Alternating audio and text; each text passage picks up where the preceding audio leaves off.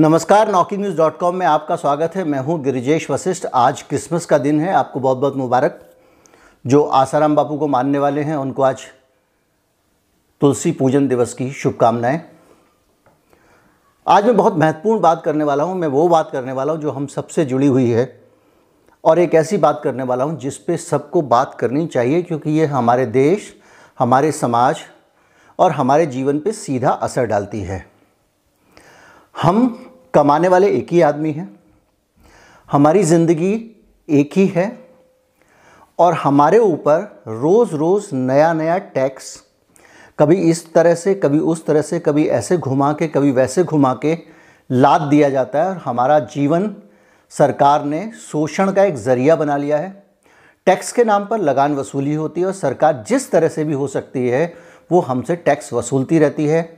Income tax समझ में आता है जीएसटी समझ में आता है, लेकिन हर चीज़, हर सुविधा को टैक्स बना देना। और यहाँ तक कि जब लॉकडाउन हो तो मास्क के चालान के नाम पर भी रेवेन्यू जनरेट करना, ये सरकार की अदा बन गई है। लेकिन आज मैं इनमें से किसी टैक्स पे बात नहीं करने वाला हूँ। आज मैं बात करने जा रहा हूँ एक ऐसे टैक्स पे, जो हमारे देखते देखते इस देश में पैदा हुआ, हमारे देखते देखते बन गया, और आज इतना बड़ा बन गया है कि हम में से ज़्यादातर उस टैक्स को खुशी खुशी नहीं दे रहे हैं। सब मजबूरी में दे रहे हैं, लेकिन लेकिन हमारे पास कोई रास्ता नहीं है। मैं बात करने वाला हूँ टोल की। उस टोल की जो 90 से पहले तक कहीं दिखाई नहीं देता था 1990 के बाद से अचानक ये नमूदार हो गया।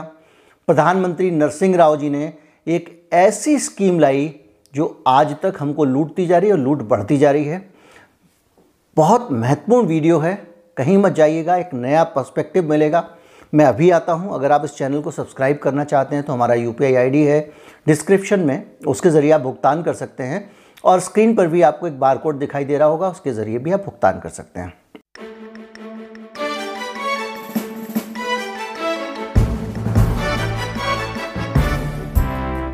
अक्सर आप सुनते होंगे कि आज इस एक्सप्रेस वे का शुभारंभ हो गया। आज ये हाईवे बन गया और सरकार दिन रात इसका एहसान हमारे ऊपर चताती रहती है कि हमने हाईवे बना दिया, ये एक्सप्रेस वे बना दिया, वह इतने घंटे में आप यहाँ से वहाँ से जा सकेंगे, उतने घंटे में वहाँ से वहाँ जा सकेंगे, आप खुश हो जाते हैं। अगर आप उस हाईवे और एक्सप्रेस वे के किनारे वाले गाँव में रहते हैं तो आप खुश हो जाते हैं, मेरे घर के बाहर से एक हाईवे निकलेगा। आपको लगने लगता है देश में विकास हो रहा है और बार बार सरकार उस विकास का एहसान आप पे जताती रहती है जैसे कि उसने आपके ऊपर उपकार कर दिया, आपको कोई बहुत बड़ी सुविधा दे दी है। जबकि सुविधा का एक और पहलू भी है, और वो पहलू ये है कि जैस, जैसे ही आपके घर के गाँव के बाहर एक एक्सप्रेस वे आ जाता है, उस सड़क पे आपके जाने के आपके ज़्यादातर वाहनों के जाने की मनाही हो जाती है। गड़ी गरीब की भैंसा बुग्गी नहीं जा सकती है घोड़े वाला रेहड़ी नहीं जा सकती है। हल्की रफ्तार वाले वाहन नहीं जा सकते हैं, ट्रैक्टर भी नहीं जा सकते हैं, और भी गाड़ियाँ नहीं जा सकती हैं, क्योंकि उसके ऊपर सरकार ने कब्ज़ा कर लिया है, और वो कब्ज़ा करने के बाद वो ज़मीन सरकार ने किसी और उद्योगपति को दे दी है। मैं आपको बताऊँगा कैसे नज़दीक के उद्योगपतियों को बनाना रिपब्लिक जो टर्म बनी है वो यही है। उनको वो दे दिया जाता है, और उसके ऊपर वो जम के कर वसूली करते हैं। पूरी दम से कर वसूली करते हैं। अच्छे से अच्छा कोई बड़ा आदमी उसको वहाँ पे टैक्स देना पड़ता है, क्योंकि सरकार का वरदहस्त उसके ऊपर है। देखने में एक मोटो सपरंडे बहुत सिंपल लगता है, लेकिन एक बात सोचिए धीरे धीरे करके सारे हाईवे जब प्राइवेट हो जाएँगे तो आप एक तरह से अपनी बस्तियों में, अपने गाँव में, अपने घरों में कैद कर दिए जाएँगे, क्योंकि जैसे ही आप अपनी बस्ती से बाहर निकलेंगे, आपको पैसे देने पड़ेंगे। ये देखने में छोटी बात लगती है, लेकिन एक बात सोचिए 1990 के आसपास देश में प्राइवेट हाईवे आने शुरू हुए थे।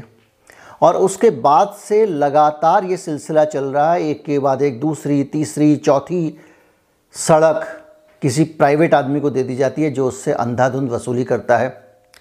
ज़ाहिर बात है कि वो उस पर सड़क पे सरफेस भी बनाता है, उस पर सड़कें बनाता है, लेकिन उसका कई गुना वो वसूलता भी है। वो ज़मीन के पैसे नहीं देता है जिसको वो धंधे के लिए इस्तेमाल कर रहा है। वो सिर्फ़ सड़क बनाने के नाम पर मोटी वसूली करता है और देश की सड़कें प्राइवेट हाथों में दी जा रही हैं। आप कहेंगे कि ये बहुत सामान्य बात है भाई, अगर आपको सुविधा भी तो मिल रही है। अभी आप 10 घंटे में दिल्ली से मुंबई पहुँच जाएँगे साल भर के बाद में। पाँच छः घंटे में आप सीधे देहरादून से और इलाहाबाद पहुँच जाएँगे। गंगा एक्सप्रेसवे बन रहा है। इतने सारे एक्सप्रेसवे बन रहे हैं, इतनी रफ्तार से बन रहे हैं, इतनी नई नई टेक्नोलॉजी की सड़कें आ रही हैं तो उसकी कीमत तो आपको चुकानी पड़ेगी क्योंकि आप सुविधा ले रहे हैं। मैं आपसे एक सवाल पूछता हूँ कि आज की तारीख में अगर कोई कार आएगी तो आपको क्या लगता है वो टू स्ट्रोक इंजन वाली कार आएगी जो जो एम्बेसडर के ज़माने में होती थी, जो फीएट के ज़माने में होती थी? क्या वो उस ज़माने की इम्पाला लेकर आएगा? समय के साथ में अगर तकनीक बदलती है, आज अगर 2021 में आप कोई सड़क बनाएँगे तो आज की टेक्नोलॉजी से बनाएँगे, आज की ज़रूरतों को ध्यान से रखते हुए बनाएँगे तो आज जब सड़क बनाएँगे तो उसको ज़्यादा लेन की भी बनाना पड़ेगा और उसको ज़्यादा अच्छी तरह से भी बनाना पड़ेगा क्योंकि नई टेक्नोलॉजी आ गई है। पहले तारकोल से सड़क बनती थी, अब सीमेंट से बनने लग गई है। सीमेंट की लेवलिंग की नई टेक्नोलॉजी आ गई है तो ये ठीक वैसे हुआ जैसे कि कोई आकर कहे कंपनी कहे कि ये वाला मॉडल हमने दिया और आपके ज़माने में तो वो बटन वाला मॉडल आता था मोबाइल फ़ोन का। कोई कहेगा, आपके ज़माने तो लैंडलाइन होता था, हम तो मोबाइल दे रहे हैं आपको। हमको मोबाइल के पैसे चाहिए। तो सवाल इस बात का है कि नई टेक्नोलॉजी के हिसाब से जब भी चीज़ बनेगी, सड़क बनेगी तो नहीं बनेगी। और उसमें जो कुछ होगा, वो नए ज़माने का होगा। और उस नए ज़माने की सड़क पे जब सरपट रफ्तार इसलिए आती है क्योंकि आप उस सड़क पे दूसरे लोगों को प्रतिबंधित कर देते हैं चलने से। 21वीं शताब्दी की सड़क 21वीं शताब्दी जैसी ही होगी और उस पर चलने के लिए वाहनों पे आप जो कर लगा रहे हैं, ये 21वीं शताब्दी की संस्कृति नहीं है, इसको आप आधुनिकता मत समझिएगा। ये बीसवीं शताब्दी में ही दुकानदारी शुरू हो गई थी, जो प्राइवेट सड़कें हैं, उनको प्राइवेट सड़कों को टोल वसूलने के काम में लगा दिया गया था। अब हालत ये है कि इस हिंदुस्तान में लगातार अंधाधुंध, सड़कें एक के बाद एक। जो भी नई सड़क बन रही है, वो नए तरीके से ही बनेगी और जैसे ही वो नए तरीके से बनती है, उसके ऊपर मोटा टैक्स लगा दिया जाता है। आज मैं बताऊँगा कि किस तरह से किस किस उद्योगपति को कौन कौन सी सड़कों के ठेके दिए गए। मुझे किस किस नहीं जाना पड़ेगा, किस उद्योगपति को दिए गए, इससे ही काम चल जाएगा, क्योंकि इसकी जानकारी काफ़ी है। और इस बीच में मैं आपको सिर्फ़ इतना कहना चाहूँगा कि अगर आप 2021 में सड़क बना रहे हैं तो वैसा जीटी रोड तो नहीं बनाएँगे जो शाहजहाँ ने बनाया था। आज के दौर में, आज के हिसाब से ही सड़क बनेगी। अब मैं आपको लेके चलता हूँ, एक बताता हूँ, मुंबई का दिल्ली से सफ़र गडकरी साहब कह रहे हैं, बारह घंटे में पूरा होगा। फ़िलहाल अडानी ग्रुप के पास तेरह, अडानी पे आ जाता हूँ, सीधे। लोग कहते हैं कि मोदी जी का गुजरात कनेक्शन है अडानी के साथ में, इसलिए उनको बहुत सारा बिज़नेस मिलता है, बहुत सारी कमाई वो करते हैं। लेकिन नितिन गडकरी साहब, जो अपरोक्ष रूप से नरेंद्र मोदी के प्रतिद्वंद्वी समझे जाते हैं, और ये माना जाता है कि ये मोदी के उत्तराधिकारी भी हो सकते हैं। और अगर 2019 में ये भी एक आशंका थी कि अगर मोदी जी कमज़ोर बहुमत से जीतते तो गडकरी साहब को प्रधानमंत्री बना दिया जाता। संघ परिवार गडकरी साहब पे बहुत भरोसा करता, ये भी सब जानते हैं। और उन गडकरी साहब के दौर में उसी अडानी पर कितनी कृपा बरस रही है, उस पर मैं जाऊँगा, लेकिन जाते जाते पहले ये आपको बता दूँ कि ममता बनर्जी ने महुआ मोइत्रा जैसी फायर ब्रांड सांसद को सरे आम मंच पर अपमानित किया था सिर्फ़ अडानी के लिए। तो ये अडानी की ताकत है जो अलग अलग पॉलिटिकल पार्टीज़ में दिखाई देती है। अब मैं आपको बताता हूँ कि भारत में अडानी ग्रुप के पास हाईवे निर्माण के तेरह प्रोजेक्ट हैं जिसमें पाँच हज़ार किलोमीटर से ज़्यादा सड़कों का निर्माण किया जा रहा है, पाँच हज़ार किलोमीटर। इनकी लागत पैंतीस हज़ार करोड़ रुपए है। देश के नौ राज्यों में ये प्रोजेक्ट चल रहे हैं। इसमें छत्तीसगढ़ है, मध्य प्रदेश है, तेलंगाना है, यूपी है, केरल है, गुजरात है, पश्चिम बंगाल है उड़ीसा है, आंध्र प्रदेश है। कोई भी पार्टी की सरकार हो, अडानी साहब को कोई दिक्कत नहीं है। सारी की सारी सड़कें, देश की सड़कें देश की धरती आप एक आदमी को दे देते हैं, उस पर वो सड़कें बनाता है और सड़कें क्या बनाता है? आज के ज़माने की सामान्य सड़कें बनाता है। और उनको सड़कों को बनाने के बाद वो मोटी वसूली करता है, जो आपको, हमको सबको देना पड़ रहा है। कल्पना कीजिए, देश में एक जगह से दूसरी जगह आप जाते हैं तो कई बार हज़ारों रुपए आपको टोल देना पड़ता है। डेढ़ सौ किलोमीटर 160 किलोमीटर का एक एक्सप्रेस वे बना हुआ है, दिल आगरा से ग्रेटर नोएडा के बीच में, वहाँ जाने के लिए शायद चार सौ, साढ़े चार सौ रुपये या पाँच सौ रुपये देने पड़ते हैं। इसी तरह की स्थितियाँ बनती जा रही हैं और मैं आपको बताऊँ कि जिसको लेकर सरकार बहुत सारी तालियाँ बटोर रही है, जिसमें सरकार कुछ दे ही नहीं रही है, आपसे ले रही है, आपका हाईवे एक्वायर कर ले रही है, उस हाईवे पे एक लालाजी सड़क बना देते हैं और उस पर वो टोल वसूल करते हैं और आप पे एहसान बताती है, हमने गंगा एक्सप्रेस वे बना दिया।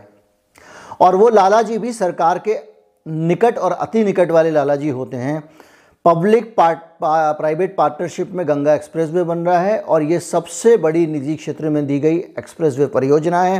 और उसको लेने वाला कोई और आदमी नहीं है, अडानी साहब हैं। अडानी साहब इलाहाबाद से मेरठ के बीच में पाँच सौ चौरानबे किलोमीटर लंबे छः लेन हाईवे को बनाएँगे। सत्रह हज़ार करोड़ रुपया इस पर खर्च होगा और पचपन साठ हज़ार एक लाख करोड़ जितना उनका मन में आएगा वो वसूल करेंगे। और आपके पास में दूसरा रास्ता ही नहीं छोड़ा जाएगा। जो वैकल्पिक हाईवे होते हैं, उनकी हालत और ख़राब हो जाती है, ख़राब कर दी जाती है। अगर आपको ग्रेटर नोएडा से आगरा जाना हो तो आप कल्पना कर लीजिए दूसरे हाईवे किस कंडीशन में है, उनकी क्या स्थिति है, कुछ छुपी नहीं किसी से अडानी साहब को इतने मोटे मोटे प्रोजेक्ट मिल रहे हैं, मैं आपको कुछ और प्रोजेक्ट बनाते, बता देता हूँ, लेकिन प्रोजेक्ट बताने से पहले आपको ये बता दूँ कि अडानी साहब का हाईवे बनाने का कोई बहुत बड़ा अनुभव नहीं है, जैसे राफेल का अनुभव अनिल अडानी को, अंबानी को नहीं था। 2019 में ही अडानी ने ये काम शुरू किया है सड़क परिनिर्माण का और 2019 से लेकर इक्कीस, दो साल में अंधाधुंध देश भर की सड़कें उनको दे दी गई हैं और इसको एन ने दिया है, जो सीधे गडकरी साहब के अंदर में आता है। इसके बाद भारतमाला योजना एक बन रही है, उसके टेंडर भी सारे अडानी साहब के नाम पे खुल गए हैं। इसमें अठारह सौ अड़तीस करोड़ रुपए का टेंडर निकला था। मडानी अडानी ने NHAI से एक हज़ार तीन सौ नौ करोड़ रुपए का ठेका मिल चुका है तेलंगाना में। इसके अलावा अडानी एंटरप्राइजेज ने एक बार फिर घोषणा की है कि वो ओडिशा में राजमार्ग प्राधिकरण से ग्यारह करोड़ रुपए का ठेका उनको मिल रहा है। इन जब ठेके मिलते हैं, उसमें इंटरनेशनल कंपनियाँ बड़ी बड़ी कंपनियाँ सब शामिल होती हैं, लेकिन टेंडर कैसे निकलते हैं, इस देश में सब लोग जानते हैं।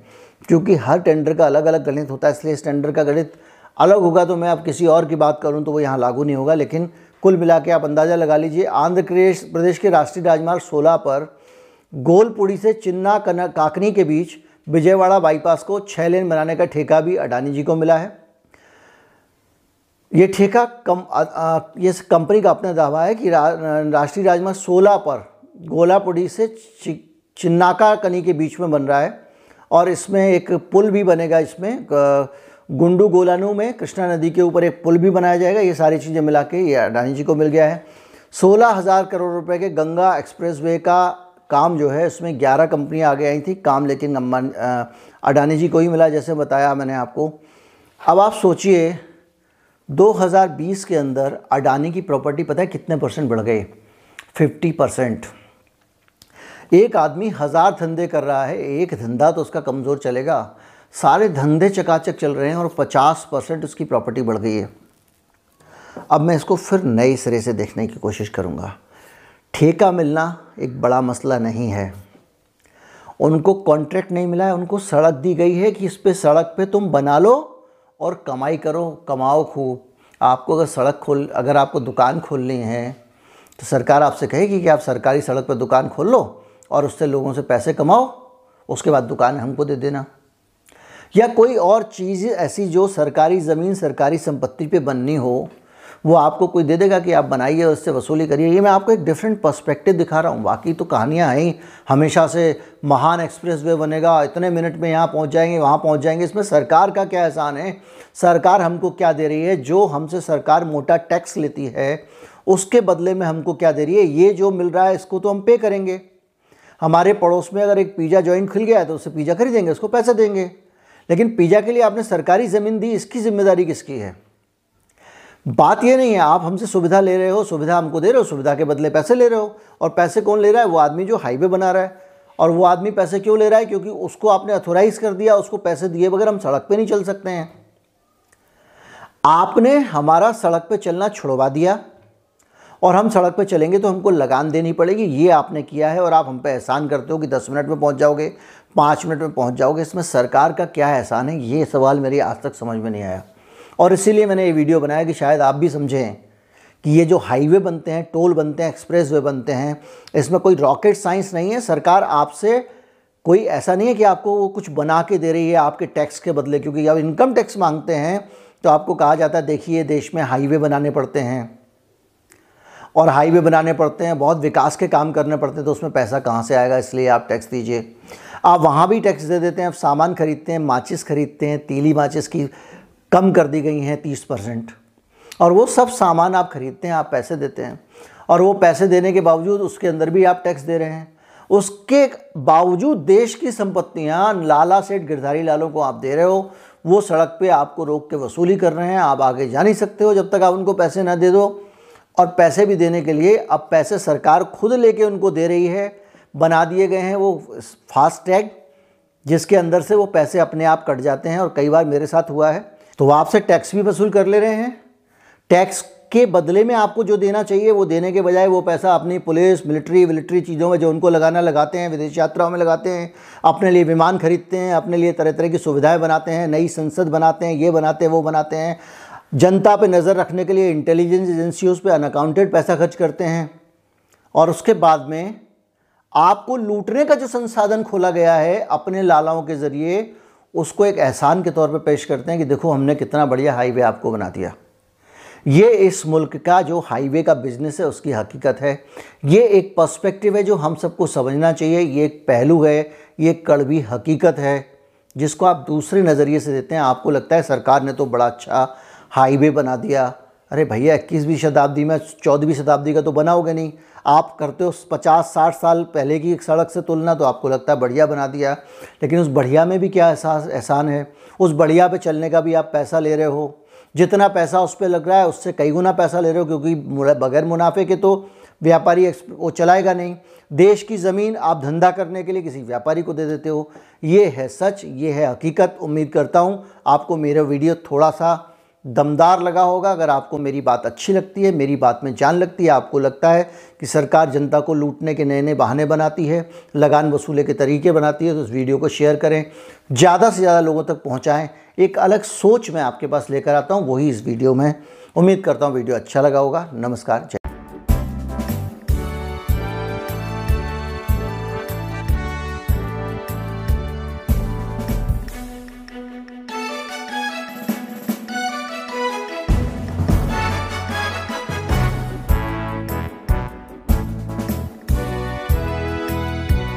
नमस्कार नॉकी न्यूज़ डॉट कॉम में आपका स्वागत है। मैं हूँ गिरिजेश वशिष्ठ। आज क्रिसमस का दिन है। आपको बहुत बहुत मुबारक। जो आसाराम बापू को मानने वाले हैं, उनको आज तुलसी पूजन दिवस की शुभकामनाएँ। आज मैं बहुत महत्वपूर्ण बात करने वाला हूँ। मैं वो बात करने वाला हूँ जो हम सबसे जुड़ी हुई है। और एक ऐसी बात करने वाला हूँ जिस पे सबको बात करनी चाहिए, क्योंकि ये हमारे देश, हमारे समाज और हमारे जीवन पे सीधा असर डालती है। हम कमाने वाले एक ही आदमी हैं। हमारी ज़िंदगी एक ही है और हमारे ऊपर रोज़ रोज़ नया नया टैक्स, कभी इस तरह से, कभी उस तरह से, कभी ऐसे घुमा के, कभी वैसे घुमा के लाद दिया जाता है और हमारा जीवन सरकार ने शोषण का एक ज़रिया बना लिया है। टैक्स के नाम पर लगान वसूली होती है और सरकार जिस तरह से भी हो सकती है, वो हमसे टैक्स वसूलती रहती है। इनकम टैक्स समझ में आता है जीएसटी समझ में आता है, लेकिन हर चीज़, हर सुविधा को टैक्स बना देना। और यहाँ तक कि जब लॉकडाउन हो तो मास्क के चालान के नाम पर भी रेवेन्यू जनरेट करना, ये सरकार की अदा बन गई है। लेकिन आज मैं इनमें से किसी टैक्स पे बात नहीं करने वाला हूँ। आज मैं बात करने जा रहा हूँ एक ऐसे टैक्स पे, जो हमारे देखते देखते इस देश में पैदा हुआ, हमारे देखते देखते बन गया, और आज इतना बड़ा बन गया है कि हम में से ज़्यादातर उस टैक्स को खुशी खुशी नहीं दे रहे हैं। सब मजबूरी में दे रहे हैं, लेकिन हमारे पास कोई रास्ता नहीं है। मैं बात करने वाला हूँ टोल की। उस टोल की जो 90 से पहले तक कहीं दिखाई नहीं देता था 1990 के बाद से अचानक ये नमूदार हो गया। प्रधानमंत्री नरसिंह राव जी ने एक ऐसी स्कीम लाई जो आज तक हमको लूटती जा रही है और लूट बढ़ती जा रही है। बहुत महत्वपूर्ण वीडियो है। कहीं मत जाइएगा, एक नया पर्सपेक्टिव मिलेगा। मैं अभी आता हूँ। अगर आप इस चैनल को सब्सक्राइब करना चाहते हैं तो हमारा यू पी है। डिस्क्रिप्शन में उसके ज़रिए आप भुगतान कर सकते हैं और स्क्रीन पर भी आपको एक बार कोड दिखाई दे रहा होगा, उसके ज़रिए भी आप भुगतान कर सकते हैं।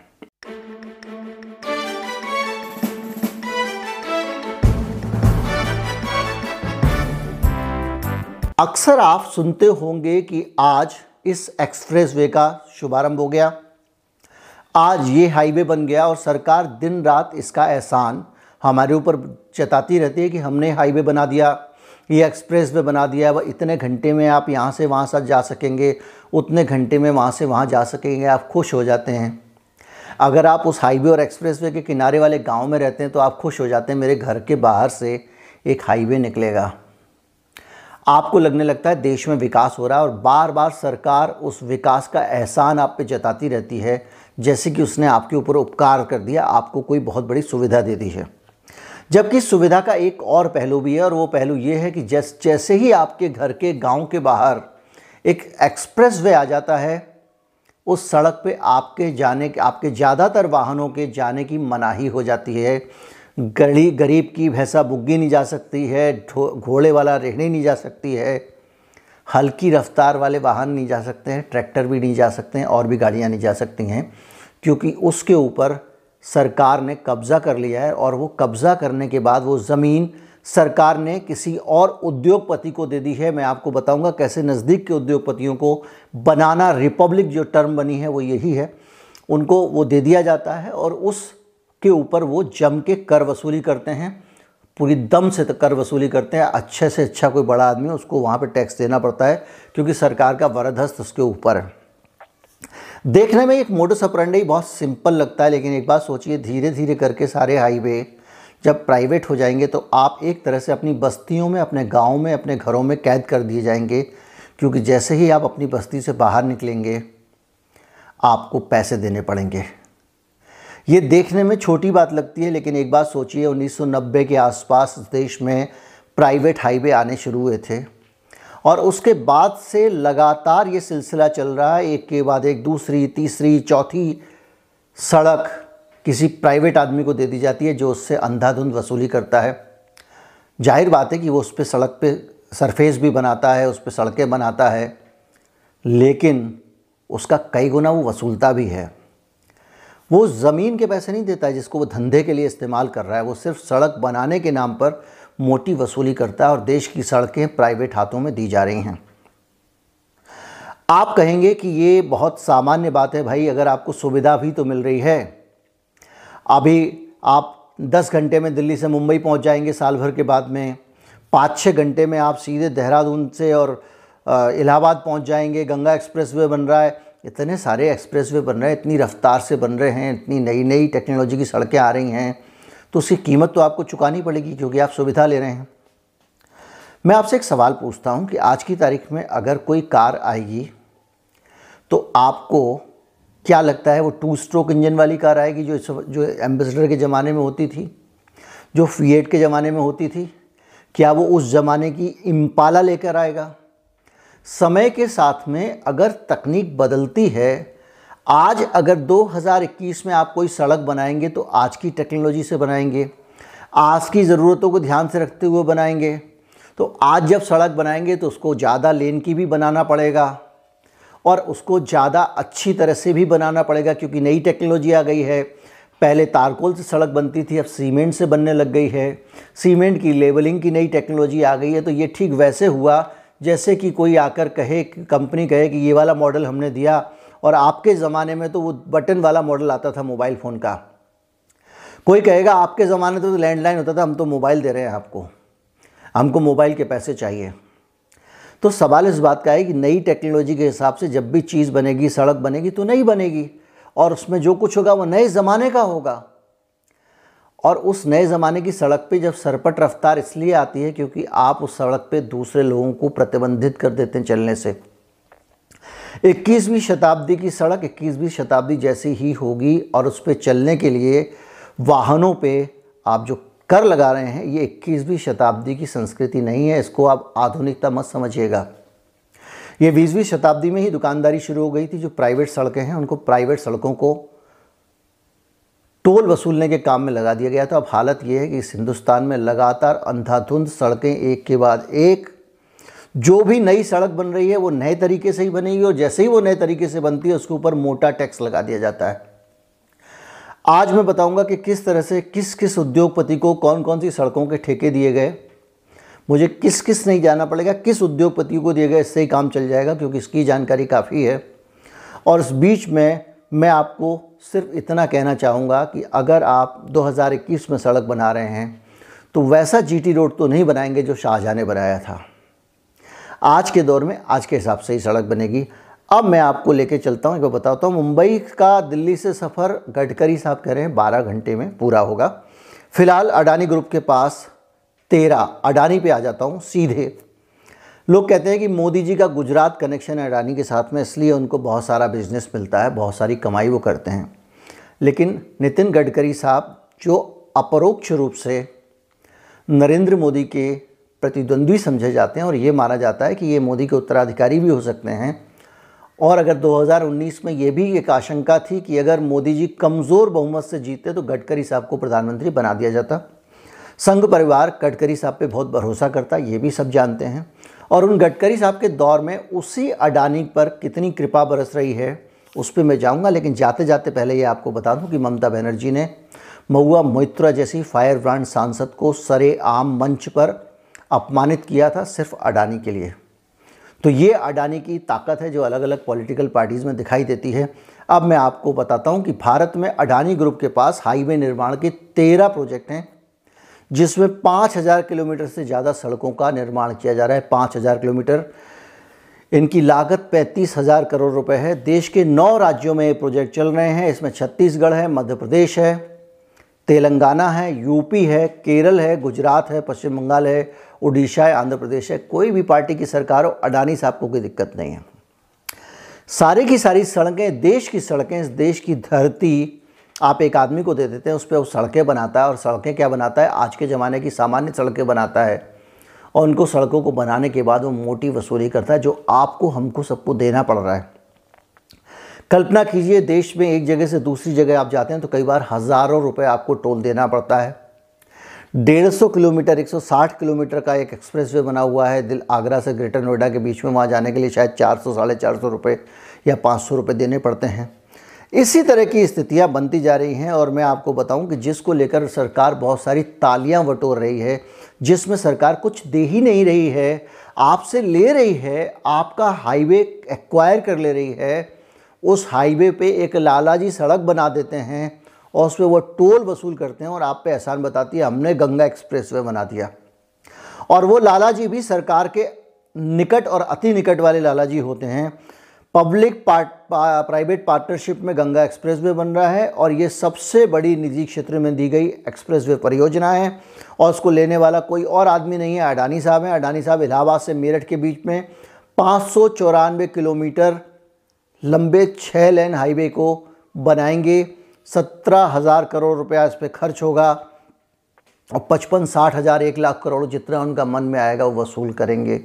और आपके पास में दूसरा रास्ता ही नहीं छोड़ा जाएगा। जो वैकल्पिक हाईवे होते हैं, उनकी हालत और ख़राब हो जाती है, ख़राब कर दी जाती है। अगर आपको ग्रेटर नोएडा से आगरा जाना हो तो आप कल्पना कर लीजिए दूसरे हाईवे किस कंडीशन में है, उनकी क्या स्थिति है, कुछ छुपी नहीं। किसी से अडानी साहब को इतने मोटे मोटे प्रोजेक्ट मिल रहे हैं, मैं आपको कुछ और प्रोजेक्ट बनाते बता देता हूँ, लेकिन प्रोजेक्ट बताने से पहले आपको ये बता दूँ कि अडानी साहब का हाईवे बनाने का कोई बहुत बड़ा अनुभव नहीं है, जैसे राफेल का अनुभव अनिल अडानी को अंबानी को नहीं था। 2019 में ही अडानी ने ये काम शुरू किया है सड़क परिनिर्माण का और 2019 से लेकर इक्कीस, दो साल में अंधाधुंध देश भर की सड़कें उनको दे दी गई हैं और इसको एन ने दिया है, जो सीधे गडकरी साहब के अंदर में आता है। इसके बाद भारतमाला योजना एक बन रही है, उसके टेंडर भी सारे अडानी साहब के नाम पे खुल गए हैं। इसमें अठारह सौ अड़तीस करोड़ रुपए का टेंडर निकला था। मडानी, अडानी ने NHAI से एक हज़ार तीन सौ नौ करोड़ रुपए का ठेका मिल चुका है तेलंगाना में। इसके अलावा अडानी एंटरप्राइजेज ने एक बार फिर घोषणा की है कि वो ओडिशा में राजमार्ग प्राधिकरण से ग्यारह करोड़ रुपए का ठेका उनको मिल रहा है। इन जब ठेके मिलते हैं इसमें इंटरनेशनल कंपनियाँ बड़ी बड़ी कंपनियाँ सब शामिल होती हैं, लेकिन टेंडर कैसे निकलते हैं, इस देश में सब लोग जानते हैं। क्योंकि हर टेंडर का अलग अलग गणित होता है, इसलिए इस टेंडर का गणित अलग होगा तो मैं अब किसी और की बात करूँ तो वो यहाँ लागू नहीं होगा, लेकिन कुल मिला के आप अंदाज़ा लगा लीजिए आंध्र प्रदेश प्रदेश के राष्ट्रीय राजमार्ग 16 पर गोलपुड़ी से चिन्ना काकनी के बीच विजयवाड़ा बाईपास को छः लेन बनाने का ठेका भी अडानी जी को मिला है। ये ठेका कम ये कंपनी का अपना दावा है कि रा, राष्ट्रीय राजमार्ग 16 पर गोलापुड़ी से चि, चिन्नाका कनी के बीच में बन रहा है और इसमें एक पुल भी बनेगा इसमें गुंडू गोलानू में कृष्णा नदी के ऊपर एक पुल भी बनाया जाएगा। ये सारी चीज़ें मिला के ये अडानी जी को मिल गया है। सोलह हज़ार करोड़ रुपए के गंगा एक्सप्रेसवे का काम जो है, उसमें 11 कंपनियाँ आगे आई थी। काम लेकिन अडानी जी को ही मिला जैसे बताया मैंने आपको। अब आप सोचिए 2020 के अंदर अडानी की प्रॉपर्टी पता है कितने परसेंट बढ़ गए 50 परसेंट। एक आदमी हज़ार धंधे कर रहा है, एक धंधा तो उसका कमज़ोर चलेगा। सारे धंधे चकाचक चल रहे हैं और 50 परसेंट उसकी प्रॉपर्टी बढ़ गई है। अब मैं इसको फिर नए सिरे से देखने की कोशिश करूँगा। ठेका मिलना एक बड़ा मसला नहीं है। उनको कॉन्ट्रैक्ट नहीं मिला है, उनको सड़क दी गई है कि इस पर सड़क पे तुम बना लो और कमाई करो, कमाओ खूब। आपको अगर सड़क खोल, अगर आपको दुकान खोलनी है तो सरकार आपसे कहेगी कि आप सरकारी सड़क पर दुकान खोल लो और उससे लोगों से पैसे कमाओ, उसके बाद दुकान हमको दे देना। या कोई और चीज़ ऐसी जो सरकारी ज़मीन, सरकारी संपत्ति पे बननी हो, वो आपको कोई दे देगा कि आप बनाइए और उससे वसूली करिए। ये मैं आपको एक डिफरेंट पर्सपेक्टिव दिखा रहा हूँ। बाकी तो कहानियाँ ही हमेशा से महान एक्सप्रेस वे बनेगा, इतने मिनट में यहाँ पहुँच जाएँगे, वहाँ पहुँच जाएँगे। इसमें सरकार का क्या एहसान है? सरकार हमको क्या दे रही है? जो हमसे सरकार मोटा टैक्स लेती है, उसके बदले में हमको क्या दे रही है? ये जो मिल रहा है, इसको तो हम पे करेंगे। हमारे पड़ोस में अगर एक पिज़्ज़ा जॉइंट खुल गया है तो उससे पिज़्ज़ा खरीदेंगे, उसको पैसे देंगे। लेकिन पिज़्ज़ा के लिए आपने सरकारी ज़मीन दी, इसकी ज़िम्मेदारी किसकी है? बात ये नहीं है, आप हमसे सुविधा ले रहे हो, सुविधा हमको दे रहे हो, सुविधा के बदले पैसे ले रहे हो। और पैसे कौन ले रहा है? वो आदमी जो हाईवे बना रहा है। और वो आदमी पैसे क्यों ले रहा है? क्योंकि उसको आपने अथोराइज कर दिया, उसको पैसे दिए बगैर हम सड़क पे नहीं चल सकते हैं। आपने हमारा सड़क पे चलना छुड़वा दिया। और हम सड़क पे चलेंगे तो हमको लगान देनी पड़ेगी। ये आपने किया है और आप हम पे एहसान करते हो कि दस मिनट में पहुँच जाओगे। पाँच मिनट में पहुँच जाओगे। इसमें सरकार का क्या एहसान है, ये सवाल मेरी आज तक समझ में नहीं आया।